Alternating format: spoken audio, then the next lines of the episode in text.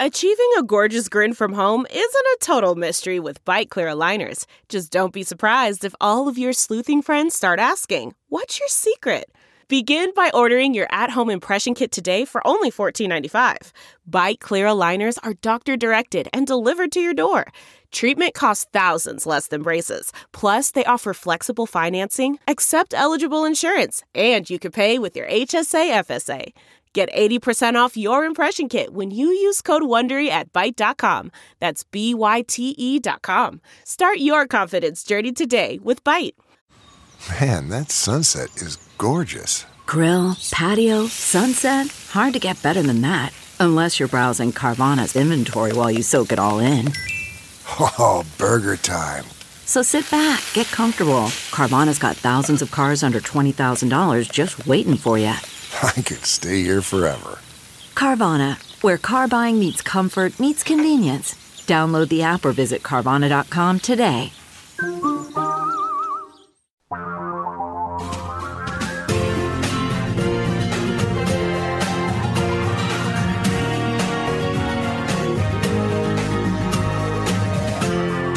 This is the Thom Hartmann Program. And greetings, my friends, patriots, lovers of democracy, truth and justice, believers in peace, freedom, and the American way. I've got a new book out The Hidden History of American Healthcare Why Sickness Bankrupts You and Makes Others Insanely Rich. And I wrote it essentially as a how to manual for people who want to uh, advocate for single payer healthcare and as a what's up for pretty much everybody else. In other words, here's the history of how we got here. I'm just going to take this hour and go through step by step all the different pieces of this, um, starting with why is healthcare not a right in the United States? And then in the second block, going to how did the healthcare companies get so rich and powerful, and how do they maintain that power? To number three, the third part of the hour, how Medicare Advantage can kill Medicare for all. And then in the fourth part of the hour, how Canada got health care and how we can too. So, why is health care not a right in the United States?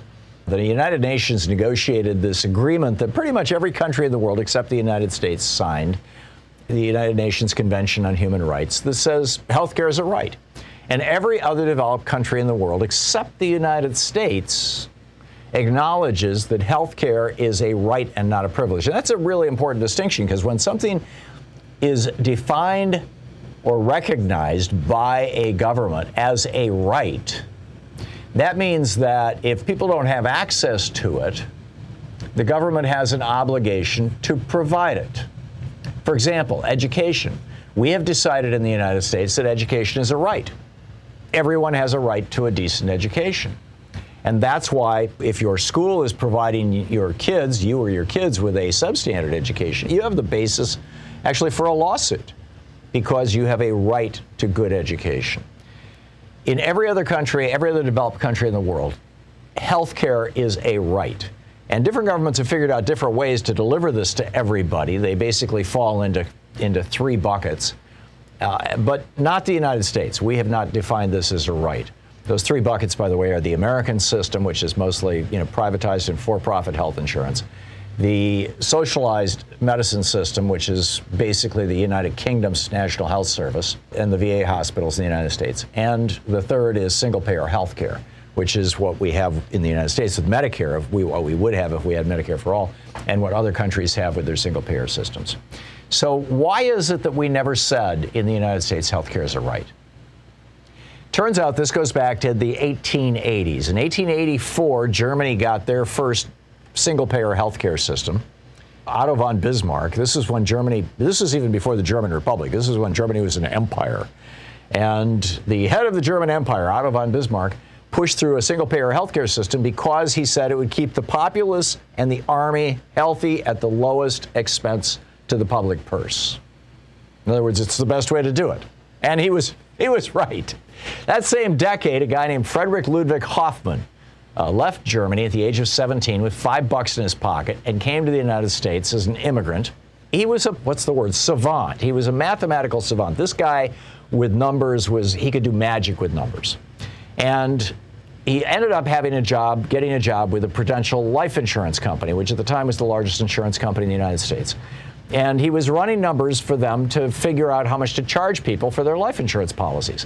And he's the guy, Frederick Hoffman, he's the guy who figured out that there's an association between smoking cigarettes and getting lung cancer, between uh, being exposed to asbestos and getting mesothelioma, the disease that killed my father, and between uh, working in cotton mills and getting fibrosis of the lungs, and also between eating a diet high in processed foods and getting a, a, variety of types of cancer. In fact, his book on diet and cancer is still in print in 2021, even though he died in 1946.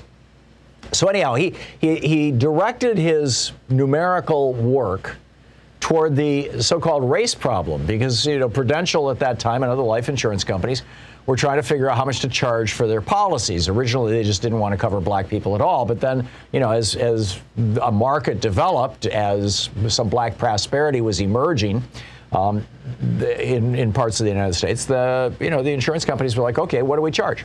And so Hoffman ran the numbers, and sure enough, black people were dying at higher rates than white people, and they were getting sick at higher rates than white people.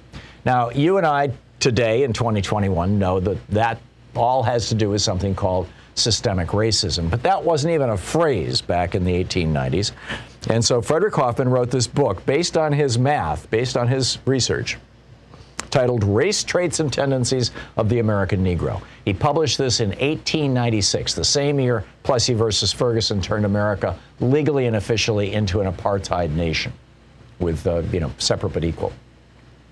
And in his book, Race Traits, Frederick Hoffman uh, A pointed out that blacks were dying and getting sick, you know, at higher numbers than whites, but then made a couple of logical leaps that he believed the evidence, the numeric evidence, uh, you know, supported, but now we know historically is just nonsense.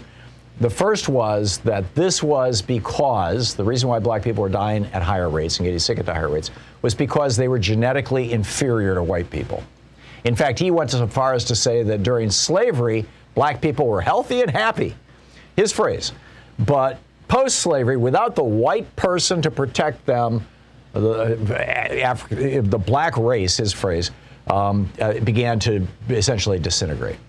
So, which led him to his second hypothesis, which is, was in his book Race Traits in 1896, which was that if white people who control the politics and most of the economy of the United States simply deny health care to black people, the black race, again his phrase, would die out in two or three generations. And that would, quote, solve the race problem in America. Frederick Hoffman took this theory, pitched it to Congress, uh, gave lectures all across the United States to state legislatures, met with governors, um, uh, to physicians groups. He was he was uh, uh beloved by those establishments. He, by the way, he was the co-founder of the American Lung Association. I mean, the guy was no no uh, uh, slouch. He was he was powerful. He was famous, and people took him seriously. Woodrow Wilson, well, and and this is why in 1912, when Teddy Roosevelt proposed a single payer health care system to cover everybody with, as part of his square deal plan when he was running for president for, for you know, reelection, this was why that got shot down. Because white people, including the medical establishment, but white people by and large said, particularly the white racists in the South, said, wait a minute, if you cover everybody with health insurance, you're going to be covering black people too, and we can't have that. So that ended that discussion in 1912. It's also what why they came after Franklin Roosevelt in 1936 when he proposed a single payer system. It's why they came after Harry Truman in 1947 when he proposed a single payer health care system. But black people, we can't do that. Black people will get that health care. Uh, you know, and and this is why they came after John Kennedy in 1961 when he proposed a single-payer health care system, and it's why when Lyndon Johnson and Robert Ball were writing writing the Medicare law in the in 1965, the Southern racist conservative senators came to them and said, "You need to build into this thing a bar high enough that poor black people in the South, and 60% of black people live in the South right now. It was even a higher proportion back then." In the 1960s. So the poor pe- black people in the South won't be able to jump over that bar and show up in our all white hospitals. So they took Medicare Part B, which is the part that pays for hospitalization, and said, we're only going to pay for 80% of the hospitalization. There'll be a 20% gap, which is the gap that you fill in with your Medigap policy now. That gap was to prevent black people from pre- presenting themselves in hospitals unless it was just a, an absolute screaming life ending emergency. So, from the beginning through the 1960s, the reason why the United States never acknowledged health care as a right rather than a privilege was because of Hoffman's theories and white racism. I mean, they were just like intertwined. And American racism. I don't, I don't know how else to say it. And that prevailed right up until the 1980s, that, that kind of thinking and that kind of opposition to any kind of health care program that might help black people as well, particularly poor black people, as well as white people. It's why, to this day, 12 former slave states have refused to expand Medicaid from Texas to Florida. It, goes, it all goes back to, to Frederick Hoffman. Which takes us to stage two, which is, you know, why the uh, healthcare companies, or, you know, why it is that we have not been able, since the 1960s or the 70s or the 80s, really it's since the 1980s, why we have not been able to overcome that opposition, even as racism in the United States has, in some ways, softened. You wouldn't know it to look at the Trump rallies, but it, it actually, in some ways, has, uh, institutionally anyway. I want to read a chapter out of the book. This is titled Rick Scott Killed Charlene Dill. When I was five and six years old, my dad had two jobs selling Rexair vacuum cleaners and World Book encyclopedias door to door. We used to visit with my younger brothers and I called the cheese store every weekend in Lansing, Michigan, where we pick up powdered milk, giant blocks of processed American cheese, and a 20 pound bag of macaroni.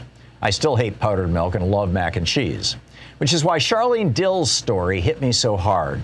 In 2014, she was living pretty much the life my dad had. She was working several part time jobs, house cleaning and babysitting, and had, had just added a side gig selling vacuum cleaners. And like my dad back then, she was just barely getting by while parenting three young children. As her best friend, Kathleen Voss Woolrich, wrote at the time and later told me on the phone, quote, she paid her property taxes and took care of her little trailer, which she owned, and got all three of her kids to school and daycare. She was a very responsible person. End quote. My dad's heart condition didn't develop until he was in his 60s, and by then he'd been 40 years at a good union job and had excellent health insurance, even through his retirement. Charlene wasn't so lucky. As Woolrich recounted, quote, after feeling pain in her chest, Charlene, quote, went to the emergency room in 2012 and was told she had heart issues and needed monitoring and medication. But the Florida Republican Party and Governor Rick Scott had turned down 51 billion federal dollars for Obamacare's 2009 Medicaid expansion, so she had to work extra to pay for the meds, and the ER was her doctor's office. End quote.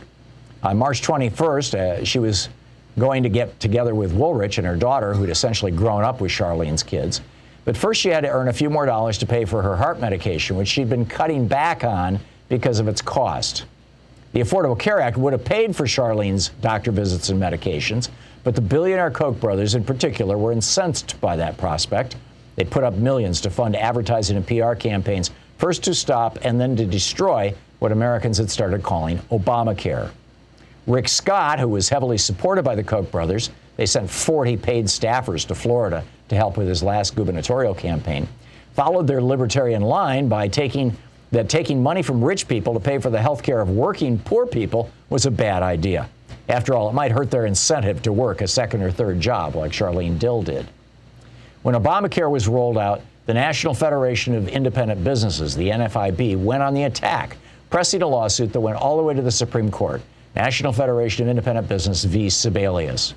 The NFIB likes to present itself as a representative of small businesses, but its CEO makes nearly a million dollars a year. And as Renee Feltz wrote for The Guardian, Past tax records reveal most of the NFIB's funding comes from Freedom Partners, whose nine member board includes eight current or former key figures at Koch Industries and other Koch entities. More than 95% of the candidates it backs are Republicans. Nonetheless, the NFIB went into court as the protector of small business rights including the right to not have government take money from the Koch brothers and their peers to pay for working people's health care. Joined by 26 Republican led states, with politicians taking money from various Koch funded enterprises and a few right wing individuals, the NFIB claimed that requiring every state to expand Medicaid to cover their working poor was an unconstitutional form of coercion. The Supreme Court agreed, which is what gave Rick Scott the ability to not expand Medicaid and is why Charlene Dill was out selling vacuum cleaners, rainbow vacuum cleaners, Uh, her third job that day, and dropped dead of a heart attack.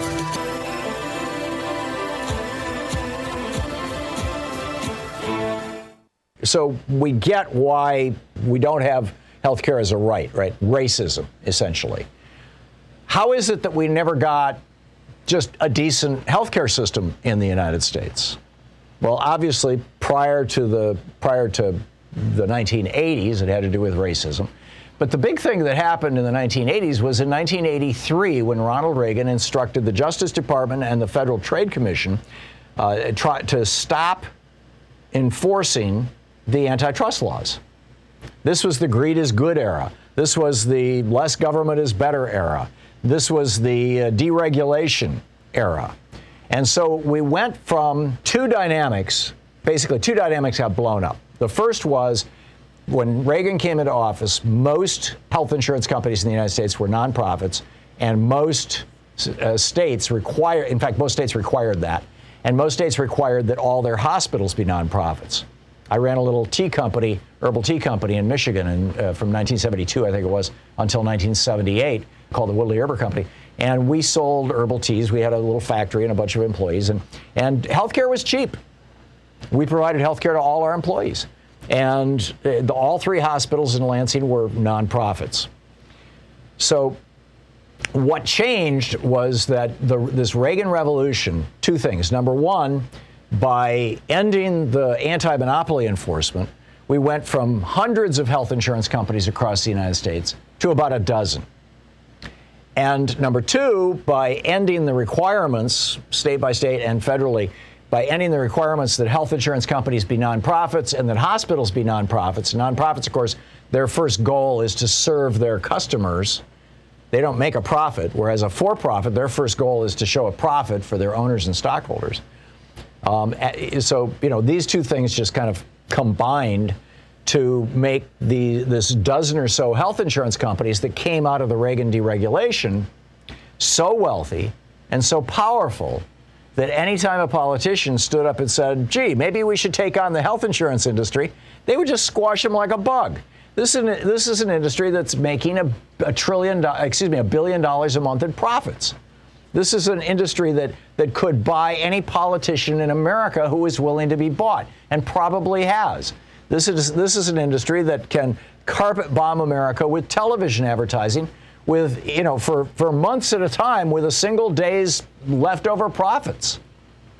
And so when Joe Lieberman, for example, was the deciding vote on whether we would have a public option, which would give everybody in America the option of buying into Medicare, which the health insurance companies, of course, correctly saw as the camel's nose under the edge of the tent, right? The beginning of, of the end for them.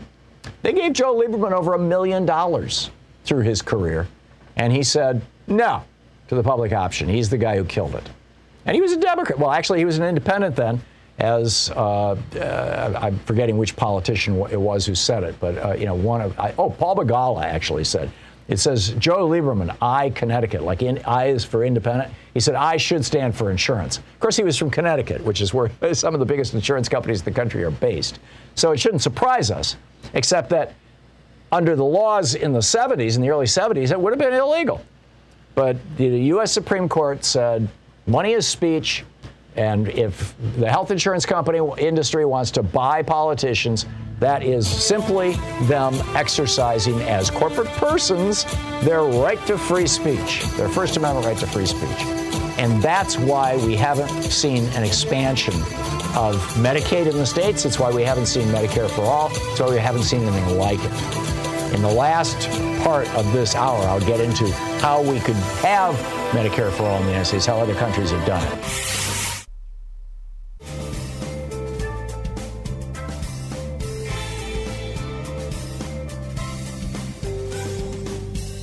the essence of the issue here. If we're going to have Medicare for all, right? This is this is one of the goals. Uh, one of the best ways to get a national health care system is to take an existing system like we have, an existing single payer system, Medicare. Medicare runs on a between 2 and 3% overhead depending on whether or not you include government buildings and things in that overhead. So at the most, a 3% overhead. Health insurance companies are capped at a 20% overhead by Obamacare. They used to run 30, 35% overhead in some cases. Of course, that 20% overhead means it's costing a whole lot more. So the the thing that the health insurance company and I and I, frankly I, I have to give some credit to George W. Bush because I think that they all saw this coming back in 2003 when they uh, quote reformed Medicare. What they saw coming was the possibility that Medicare that, that Medicare could become our national health care system, and they wanted to add a private component to it, lickety split, as fast as they could so that if Medicare became our national health care system, there was sp- still a giant space there for private health insurance companies to make a fortune. So in 2003, what they did was they they took Medicare Part C, which had been around for a long time, and and was like it was it was a little crack in Medicare that could be filled in with private health insurance under certain very rare circumstances. And they said, we're going to expand this little crack to be all encompassing. Anybody can buy one of these health insurance, these private for profit health insurance policies. And instead of calling them private for profit health insurance, we're going to let the companies call them Medicare Advantage. They're not Medicare. They're not, they're not subject to the same rules of Medicare.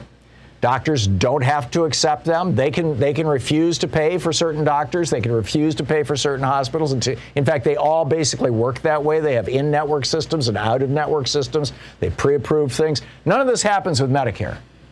Right? If you've got Medicare, you go to the doctor. Nobody needs any approval. You get tests. Nobody needs any approval. You go to the hospital. You get. I had surgery. No, you know, nobody had to check with anybody. But if I had had Medicare Advantage, which are actually not Medicare, these are private for profit health insurance plans, then I would have had to jump through all those hoops and I would have had to be sure that my doctor was actually in the program.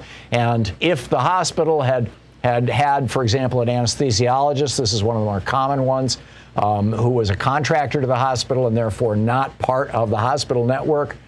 And after my after my back surgery, I might have ended up with a $10,000 bill for anesthesiology. This commonly happens in the United States on, for people who are on private health insurance policies under 65 or on Medicare Advantage policies over 65. So, what they did was they built out this Medicare Advantage thing as a way of building, uh, in 2003, the Bush administration as, and, and Congress, as a way of, of establishing a beachhead inside Medicare, or what looked like it was inside Medicare so that if we ever went to Medicare for all, they would already have the upper hand. And in fact, because the Medicare Advantage plans are so unregulated, when you're healthy, they offer you all kinds of goodies. Hey, free rides to the doctor. You want meals? We'll give you meals. You want $100 a month? We'll give it to you instead of you paying us. Well, you got zero dollar payments. I mean, we've all seen the ads right on TV with with uh, Joe Namath and, and other TV stars or other other stars. Um, and yeah, sure, you can get all that stuff, but wait till you get sick. They have these two policies, the two, uh, I don't mean like insurance policies, these, these two systems essentially that the health insurance companies use with these private, privatized Medicare, so-called Medicare Advantage programs. They're called cherry picking and lemon dropping. And cherry picking is where they offer things that are incentives to people who are healthy to get into the programs. For example, free gym membership. You know, that, that appeals to healthy people, so they're more likely to sign up for these advantage programs. On the other hand, once you start getting sick, after you've been on the program for five or 10 years and you're now in your mid 70s or your early 80s and you're starting to get expensive, then they do what's called lemon dropping. And lemon dropping is where they basically make it miserable for people to the point that they give up and go away and go back to regular Medicare once they get expensive. Uh, you know, they make you uh, jump through multiple, instead of having to jump through two hoops to get your surgery approved, you now have to jump through five hoops. I mean, there's no limit essentially to what they can do because it's so uh, so li- minimally regulated Medicare Advantage. And they've reached now a third of Americans. I tell the story in, in the book about a, a, friend of mine. I name I call him Sam in the book. It's not his real name, but he's a guy that uh, back in the 70s, myself and some friends of mine in in, uh, in New York City used to hang out with uh, down in Greenwich Village, and I, I, used to do a lot of business in New York, and I used to spend a lot of time in New York in the 70s, and and he was just a couple years younger than me. And last year, while I was writing the book, in fact, I got a call from a mutual friend of ours. I hadn't heard, you know, from Sam literally since probably 1975, 76, something like that. You know, it, it had been, um, you know, 40, 40 years or something like that. And uh, my friend told me that Sam was having a tough time. He turned 65. He went to sign up for Medicare. He got hopelessly confused uh, Googling it because he was just overwhelmed with all this Medicare Advantage sales pitches and everything else. And he couldn't figure out how to sign up for actual Medicare with the federal government because the federal government doesn't have the budget to pay for search engine optimization and to pump out thousands of papers and ads from think tanks and, and uh, ad agencies to, to litter up the, the internet. And so he just gave up. He said, and, you know, screw it. You know, I'm still healthy. I just turned 65. I'll just, I'll figure this out in a couple of months. But he was having trouble peeing, as in urinating. So he went to a local doc in the box. I mean, he'd been healthy his whole life, right? He, in fact, he didn't even have a regular doctor. He, so he went to a local doc in a box, one of these emergency medical care places or urgent care centers that was run by a large hospital network. And uh, said, you know, I'm having trouble urinating. What's going on? They they took some blood. And they came back, and he had a PSA that was through the roof. I mean, it was so high that not only was it almost a certain, not only was a certainty that he had prostate cancer, um, or his prostate was just like you know in some kind of raging infection, but also that it had probably broken out of the prostate and metastasized. And metastatic prostate cancer is the second leading cause of death among men in the United States. He had heart disease. So at that point, he thought, okay, you know, I need to do something about this. He's at this doc in the box place, this urgent care center, and they said uh, as they were processing his, you know, his two three hundred dollar payment as he was leaving, uh, they said, you know, we can sign you up for a Medicare Advantage plan that is provided by the company that owns this hospital, and it won't cost you a penny.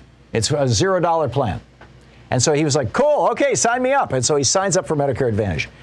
He then starts calling around, and, and, so now he's got insurance. So he thinks, okay, I'll go find a surgeon or I'll find a, a, prostate expert who can tell me what's going on. He starts calling around. He finds out that the, the top prostate cancer people in the, in the country were at Sloan Kettering Memorial in New York City. And so he makes an appointment there. They say, Do you have insurance? He says, Yeah, I've got Medicare. They're like, Okay, cool. We'll see you when you get here. He shows up a month or so later. And lo and behold, his Medicare Advantage program doesn't pay for Sloan Kettering. In fact, none of the Medicare Advantage programs in New York City pay for Sloan Kettering. None of them. Because, hey, it's the highest quality, but it's also the most expensive. So then he tries to get off Medicare Advantage and discovers that once you're on Medicare Advantage, if you try to go back to regular Medicare, and buy one of those Medigap policies that fills in that 20% gap that was put there by those racist Southern senators who told LBJ they wanted a bar for black people to jump over. That if you try to sign up for Medicare, regular Medicare, no problem. You can do that. At least you can do that in the fall and between October and January during that open registration period.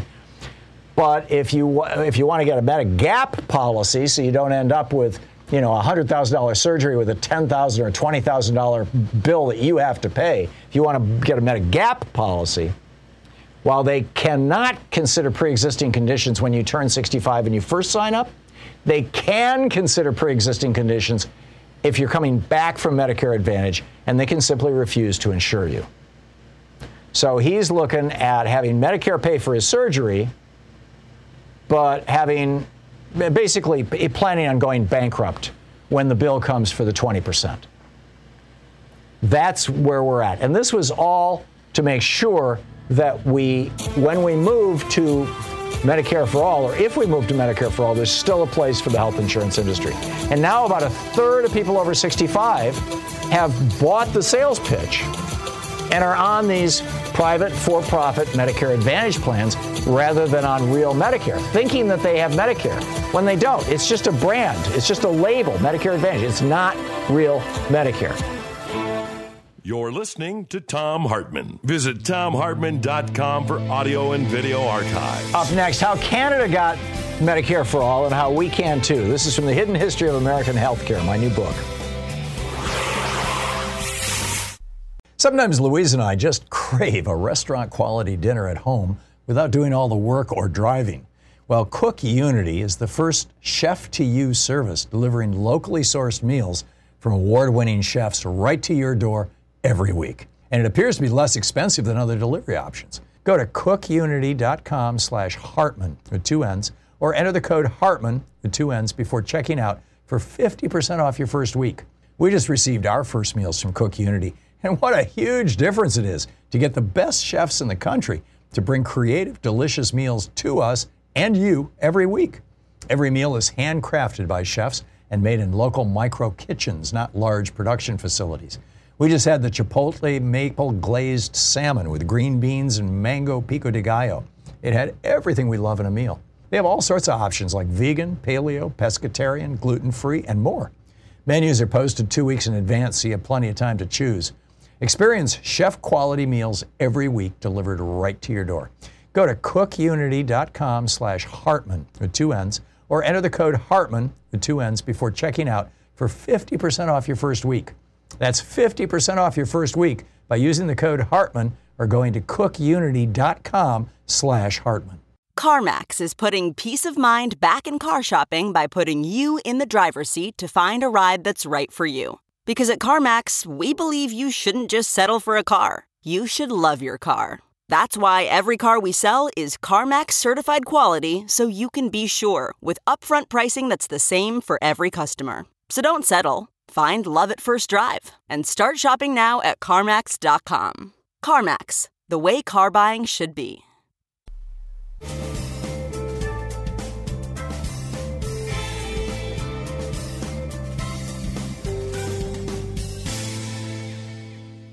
Reading from the book, this is from page 114. This is the solutions chapter, you know, part of the book, The Hidden History of American Healthcare. Uh, it's titled Undoing Reaganomics and Reducing Inequality Would Save Lives.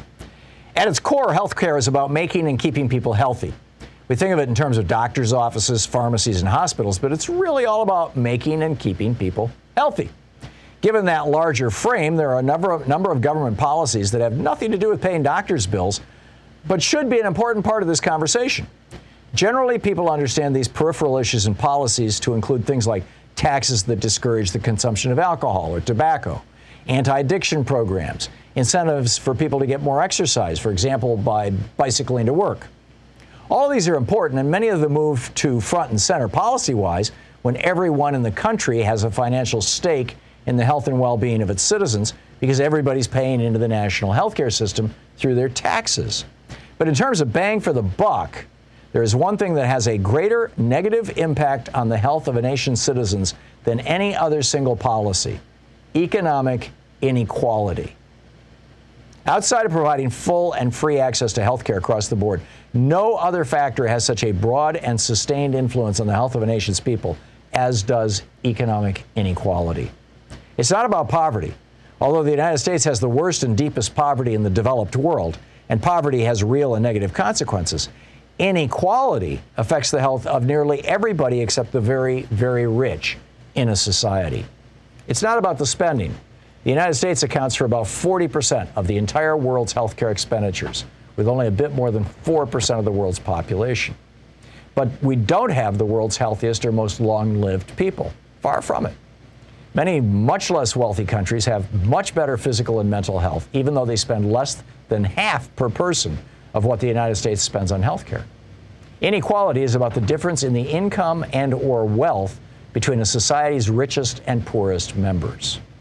Richard Wilkinson and Kate Pickett have spent decades researching inequality, producing a body of work that includes three internationally best-selling books, numerous articles, and a nonprofit called the Equality Trust.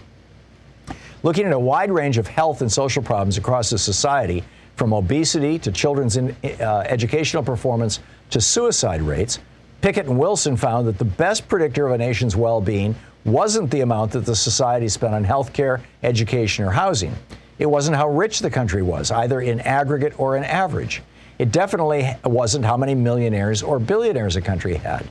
Instead, they found that the countries with the greatest inequality in wealth and income had the absolute worst outcomes on a whole range of social and health measures, while the countries that had, a, that had greater equality fared significantly better uh, and measured significantly better. Every single index is worse in a country with great inequality. They include, but not, are not limited to, infant mortality, life expectancy, depression and mental illness, height, birth weight, the rate of teenage pregnancies, imprisonment rates, obesity, social mobility, children's educational performance, social and political trust and engagement, hypertension and heart disease, and homicide and suicide. Looking at the countries of the developed world, Pickett and Wilson Wilkerson found that the more unequal a nation was, the worse its outcomes. And the United States is the most unequal country in the world, and therefore we have the worst outcomes in every single one of those categories I just named.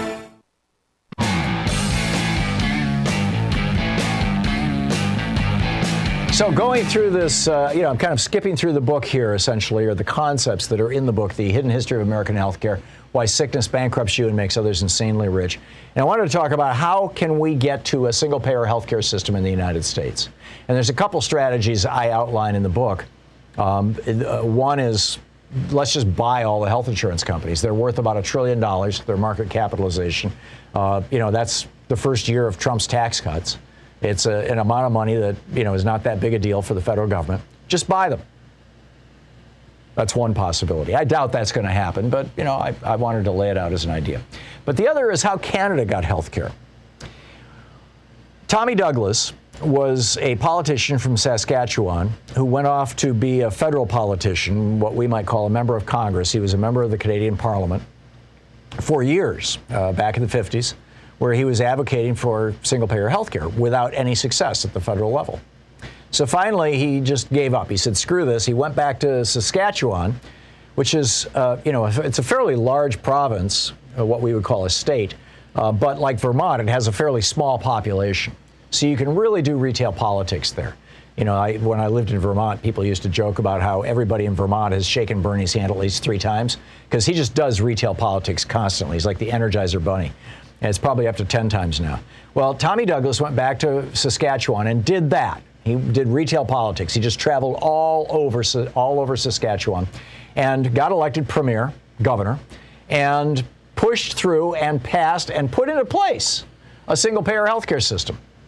And it was so successful at giving everybody coverage at a really low cost and really working well that within a year or so, the states around, the provinces around them, were, you know, Ontario, British Columbia, they were like, whoa, this is cool. We want this. And within a decade, uh, actually, I, I, believe it was less than a decade, it had spread all the way across Canada. Every Canadian province wanted to have what Saskatchewan had, and they all cloned it, although they did it in different ways. Some provinces included health, uh, uh, excuse me, vision. Some included uh, mental health. Some included uh, ears, uh, or excuse me, hearing aids. Yeah, I mean, it just it varies from, from province to province, and there's different prices from province to province. And then the federal government stepped in and created a kind of back backup funding system so that if somebody from Saskatchewan got sick while they were visiting Ontario, the Ontario system would provide for their care and then could bill the Saskatchewan system via the federal government. So, you know, it's just it's it's worked well and it's based in the states. We can do the same thing here in the United States. Vermont already passed single payer health care and tried to put it into place. California, too. Both of them were stopped dead in their tracks by the fact that if a state goes single payer, they lose access to Medicare and Medicaid payments. Because back in the 60s, the uh, Lyndon Johnson built into Medicare and Medicaid because he was concerned that the southern states would take the money and then refuse to, to use it to pay for black people's health. So they put into these two programs basically a provision that says if the states try to mess, you know, to take this money and use it eh, other than exactly the way this law provides, they can't have the money. So, what we need to be doing is contacting our legislators, our two senators and our member of Congress, and telling them in plain, straightforward, simple language please vote for Medicare and Medicaid waivers for the states so that individual states can put into place single payer systems. That's how you that's how you say it. And they'll all understand exactly what you're talking about. The, the actual, you know, pitch would involve acronyms and ERISA and all this kind of complicated stuff. But if you just say, please vote for these waivers. Now, the health insurance companies have been fighting these things tooth and nail. Congress has repeatedly proposed them. Democrats in Congress have repeatedly proposed these waivers. Bernie has been at the forefront of this, but you know it's right across the board. Many Democrats are supportive of this, but the Republicans and a few of the Democrats who are deeply in the pockets of the health insurance industry have been fighting them. If we do that, then overnight California and Vermont will have single-payer health care, and you can bet your bottom dollar that within a year or three or four or five, pretty much every other state in the United States, maybe excluding the red states where they haven't even expanded Medicaid but pretty much every other state will have single payer health care. And the pressure will be on the politicians of every single state in the United States to do what these other states have done. So, this is a very straightforward way that we can bring about health care for everybody in the United States and just join the rest of the world. Canada has better health care outcomes than the United States. Their people live longer than the United States. And the only reason is, or the largest reason, Inequality is part of it, but the largest reason is that everybody in Canada has health insurance. And everybody in the United States doesn't. We have tens of millions of people who have no health insurance, and we have over 200 million Americans who have under, who are essentially underinsured, who would go broke if they got sick, seriously sick. So we got to fix this. And I, I, wrote the book as kind of a how-to manual on how to do it: the hidden history of American healthcare, why sickness bankrupts you and makes others rich. You're listening to Thom Hartmann. Medicare is continuously confusing to me. I just I'll, I'll, share that with you. And I was mixing up parts A and B. I, so I went over to Medicare.gov because somebody earlier had called and I said I thought that part B was hospitalization. That's part A actually and that's you know so you know the, whole Medigap thing. And in in general, Part A, I'm reading from Medicare's website. In general, Part A covers inpatient care in a hospital, skilled nursing facility care, nursing home care, hospice care, and home health care. That's Part A. Part B covers uh, clinical research, ambulance services, durable medical equipment, mental health, inpatient, outpatient, and partial hospitalization and limited outpatient prescription drugs. So there you go. That's you know right from their site.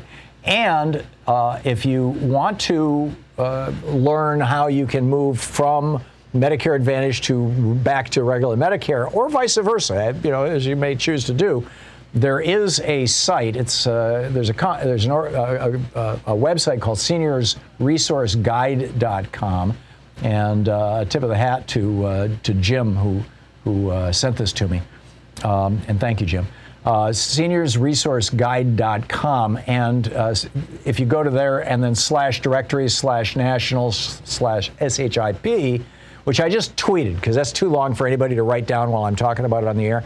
So just look at my most recent tweet, and it takes you right to this site.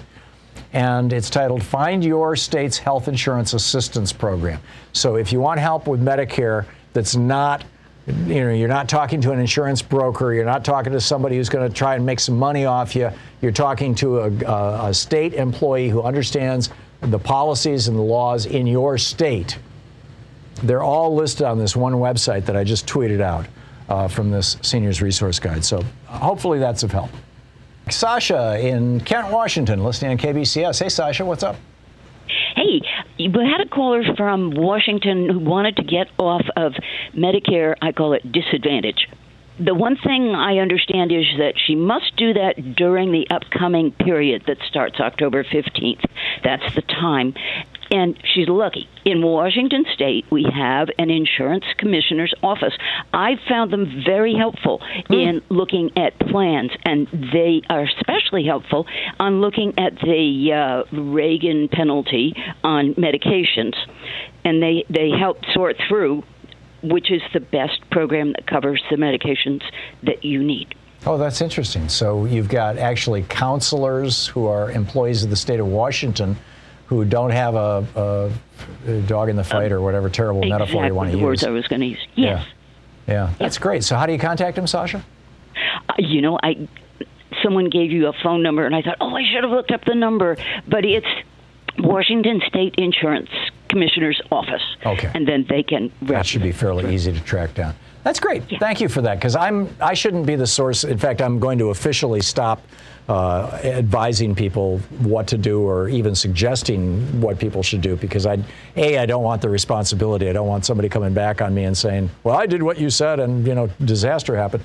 But uh, but b it's just you know I'm not an expert on Medicare and Medicare Advantage. I'm a reporter. I, I I uh, spent a year researching it. I compiled that research into a book. I present it to you for evaluation, but you know, there are people who are experts on this, though, like people over at SocialSecurityWorks.org.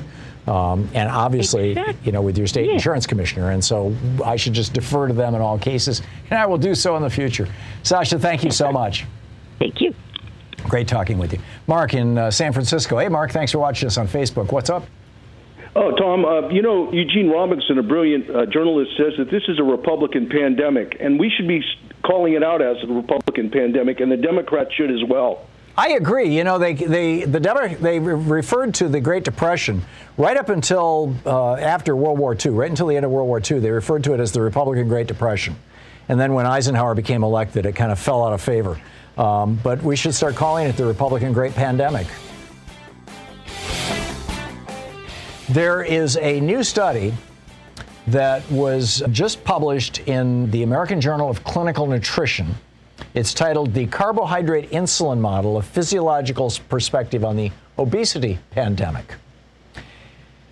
Conventional wisdom and the theory behind most dieting is that if we eat fewer calories than we burn every day, we lose weight, and if we eat more calories than we burn every day, we gain weight. It just makes sense. It's very mechanistic, but it just makes sense. It's very mechanical.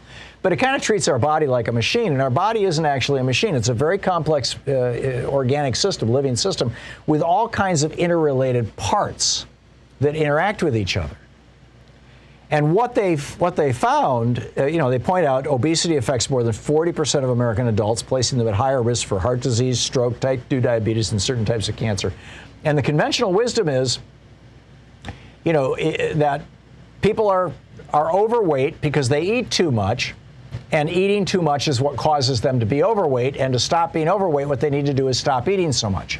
Well, what these folks are saying, what these researchers are saying, based on their on their research, is that there's a fundamental flaw in that model. That model actually doesn't work with our bodies. That actually what has happened is that when we back in the 80s and 90s, we, we went on this low fat binge because we thought fat was causing heart disease. Turns out it wasn't fat, it was a particular type of fat, um, which is, you know, trans fats, which have been largely removed from our diet. We went on these uh, zero fat or low fat foods, and what they did is they replaced sugar with the, you know, they replaced the fat with sugar or with highly refined carbohydrates. And what those do is when you consume a lot of these high glycemic foods, these processed, rapidly digestible carbohydrates, they quote, cause hormonal changes, the responses that fundamentally change our metabolism, driving fat storage, weight gain, and obesity. So, again, reading from the, the summary of this report, when we eat highly processed carbohydrates, the body increases insulin secretion and suppresses glucagon secretion. This in turn signals fat cells to store more calories, leaving fewer calories available to fuel muscles and other metabolically active tissues, including your brain. The brain perceives that the body isn't getting enough energy, which in turn leads to feelings of hunger. In other words, eating highly refined foods and, and uh, lots of sugar and carbohydrates, basically white stuff, eating that causes our body to start storing those calories as fat and that triggers our body to say more and more i need more and more this isn't enough because it's all getting redirected into fat rather than being available to the brains and the muscles and to the brain and the muscles so it's not that overweight people are overweight because they're eating too much. They're eating foods that are causing them to store fat and causing them to crave more of those kinds of foods. The solution, they say, is very simple. Uh, adoption of this model has radical implications for weight management and obesity treating. Rather than urging people to eat less, which usually doesn't work, we should focus more on what we eat. Reducing, according to one of the physicians who wrote the thing, reducing consumption of rapidly digestible carbohydrates that flood the food supply during the flood of the food supply during the low-fat diet era lessens the underlying drive to store body fat. As a result, people will lose weight with less hunger and less struggle. Eat your veggies, right? and you know your everything else that's not highly refined sugars and, and, and, and flours. Amazing. Quick math the less your business spends on operations, on multiple systems, on delivering your product or service, the more margin you have and the more money you keep. With higher expenses on materials, employees, distribution, and borrowing, everything costs more. NetSuite is the number one cloud financial system, bringing accounting, financial management, inventory, HR, all into one platform and one source of truth. With NetSuite, you reduce IT costs because NetSuite lives in the cloud with no hardware required. It's accessible from anywhere. You cut the cost of maintaining multiple systems because you've got one unified business management suite. You improve efficiency by bringing all your major business processes into one platform, slashing manual tasks and errors. Over 37,000 companies have already made the move. So do the math. See how you'll profit with NetSuite. By popular demand, NetSuite has extended its one of a kind flexible financing program for a few more weeks. Head to netsuite.com slash Hartmann with two N's. netsuite.com slash Hartmann. That's netsuite.com slash Hartmann. Delve into the shadows of the mind with Sleeping Dogs, a gripping murder mystery starring Academy Award winner Russell Crowe. Now available on digital. Crowe portrays an ex homicide detective unraveling a brutal murder he can't recall. Uncovering secrets from his past, he learns a chilling truth. It's best to let sleeping dogs lie. Visit sleepingdogsmovie.com slash Wondery to watch Sleeping Dogs, now on digital. That's sleepingdogsmovie.com slash Wondery. This week, there was an interesting piece in the New York Times yesterday about how uh, a couple of uh, people within the Biden administration are have joined this kind of international call for America not to do booster shots. And the reason that they're citing, in fact, two of them are talking about resigning their jobs in protest.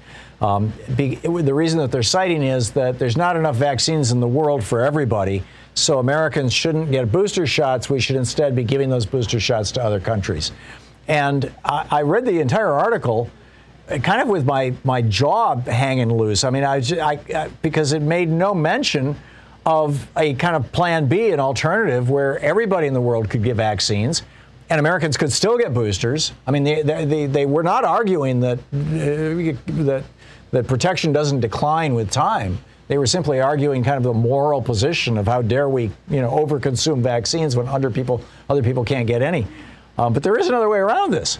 And Lori Wallach, our old buddy with the, uh, who is the executive director of, of uh, Public Citizen's Global Trade Watch, tradewatch.org is the website, um, is back with us. Uh, Lori, welcome back to the program. What is the, first of all, for people who haven't heard this conversation before, because people tune in and tune out all, all the time on radio programs and TV programs, um, uh, just recap for us real quickly what a TRIPS waiver is and what the situation is. So the basic situation is that the World Health Organization says we need someplace between 14 and 15 billion more doses of vaccine to be able to vaccinate the world, which is the only way to end the pandemic. Right now, vaccination rates in poor and middle income countries are about 2.5%. So we get outcomes like the Delta variant, which came from India, where there's no vaccination to speak of, and the, the COVID's raging any place. The virus is raging. We could get new, more dangerous, horrible variants that basically keep us in an endless pandemic. So this is not something that is a technological problem or even a financial problem. We know how to do it, and the money's there. Right now, there are intellectual property barriers, including those enforced by the World Trade Organization. So those are monopolies the big pharmaceutical companies control if, when, how much vaccine is made. And a year ago, October 2nd, 2020, South Africa and India proposed to waive temporarily those monopolies so that we could have vaccines being made by qualified companies that exist all around the world. So we could actually get enough vaccines made.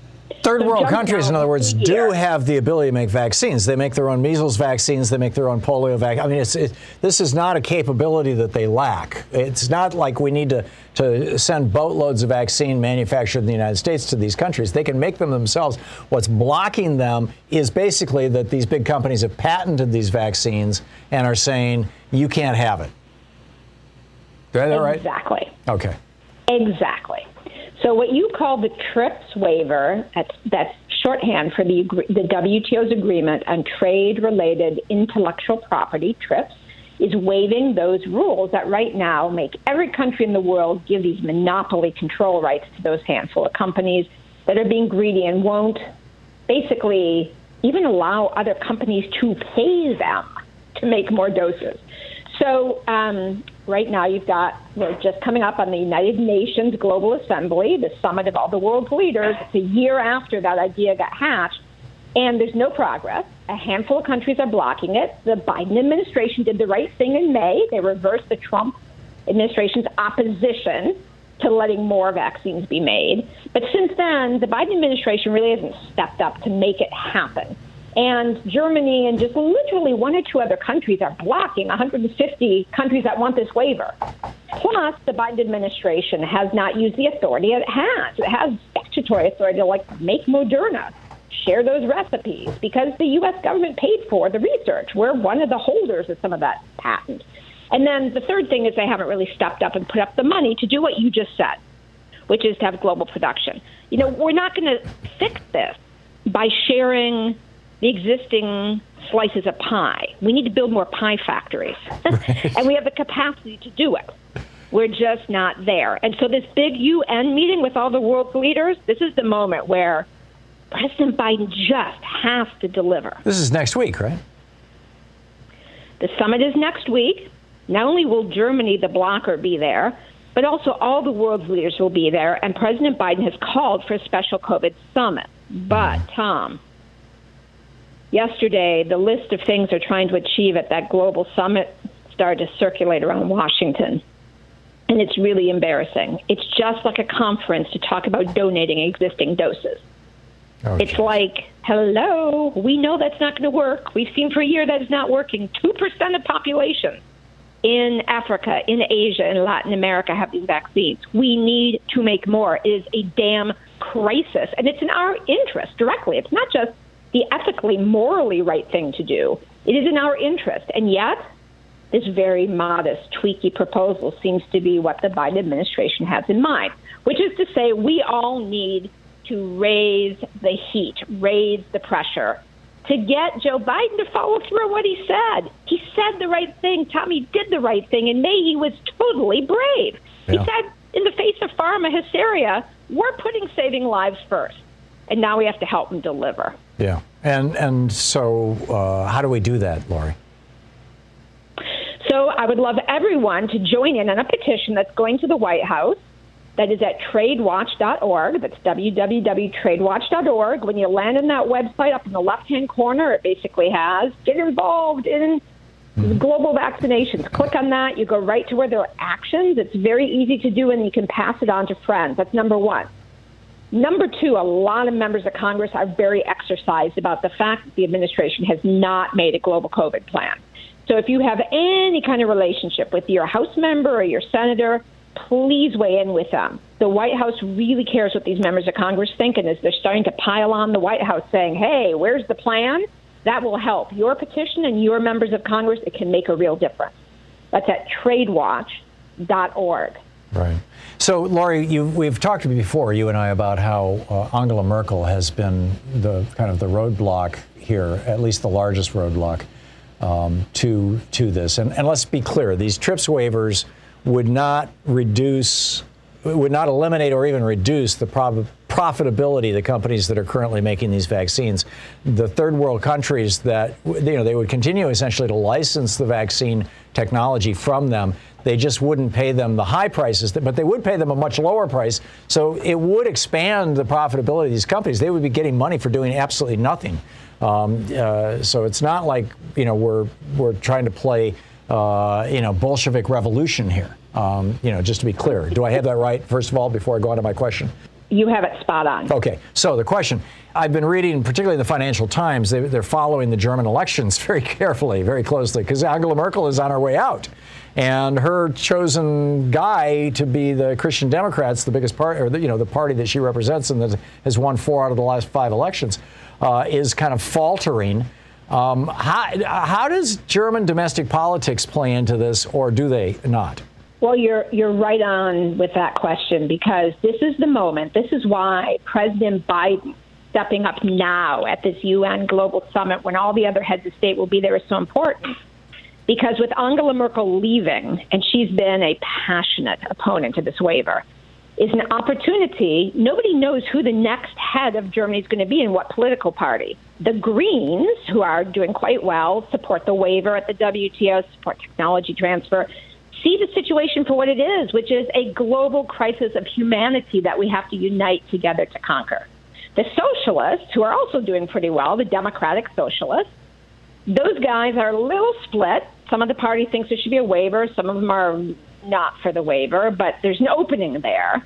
And then, as you said, Angela Merkel's party, the Christian Democrats, they're all about big pharma and keeping the monopolies. Right. So, if the German election results as people expect, as you just said, in Merkel's party not running the show anymore. That's an enormous opening. But in order to translate that into shots in arms, we need President Biden right now, next week, when he's with all of his other heads of state buddies, to basically lay down the law, which is to say, just to be brave. It's not that he has to persuade them. They all agree. Hell, even the president of France, as far as Europe's position, is on the right side of this. It's just a question of being the brave moral leader, of getting up ahead of steam, cutting the wake so everyone else can follow and basically getting this done right now. Because, Thom, the alternative is too horrific to, to even contemplate. Right. It's an more, endless cycle of new variants. Yeah, it's more more mutations, more variants, more death, more disease all around the world. Lori Wallach, tradewatch.org. Get over there, check it out. Upper left hand corner, click the activism button. Is that it? Get involved button? You've been listening to Thom Hartmann. For audio and video archives, visit thomhartmann.com.